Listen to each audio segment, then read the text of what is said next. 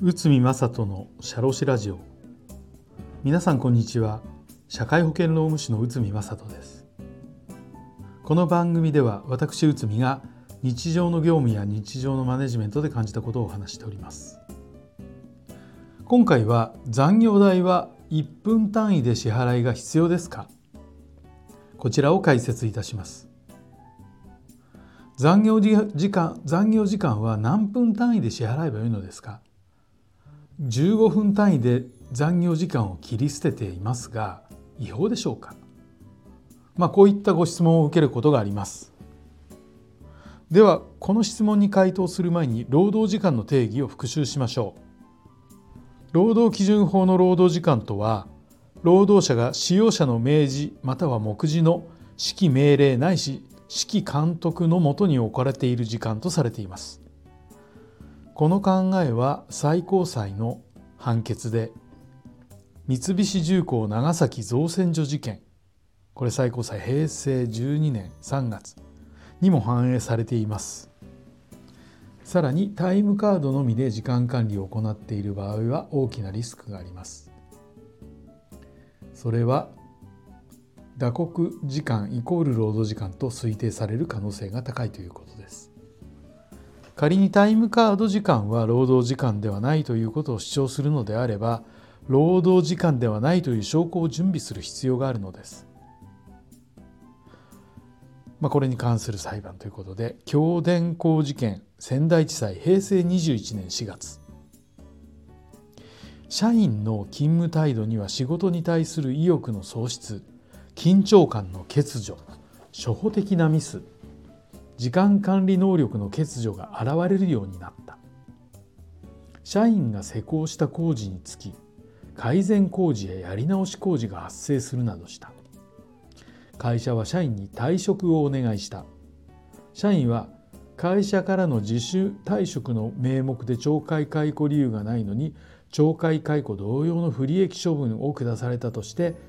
残業代の未払いを合わせて裁判を起こしたそして裁判所は次の判断をしたと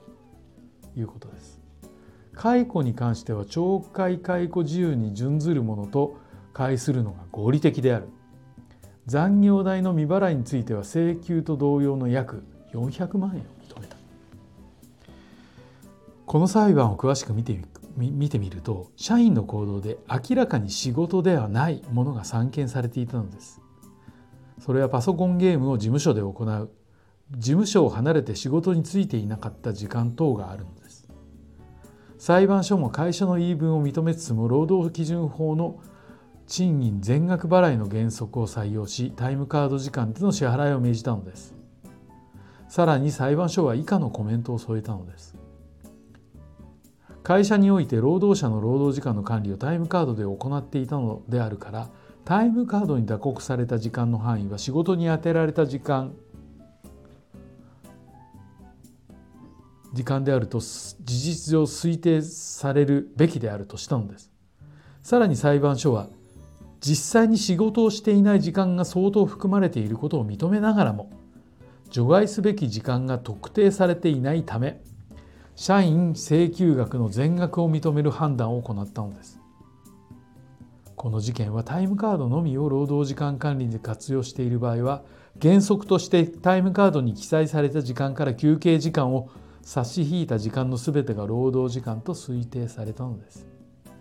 別の裁判でも同様のケースがありタイムカードの他に労働時間を把握するエビデンス等がなければタイムカードの打刻時刻が労働時間と推定されるのです。ということです。はい、えー、結構厳しいものかなというふうにも考えられますけどまあこれが基本になるというふうに考えられます。ですので残業代は1分単位で支払いが必要ですかタイムカードのみだったら1分単位で必要なんですよね。ということになっちゃいます。例えば別で残業をこう申請制にして、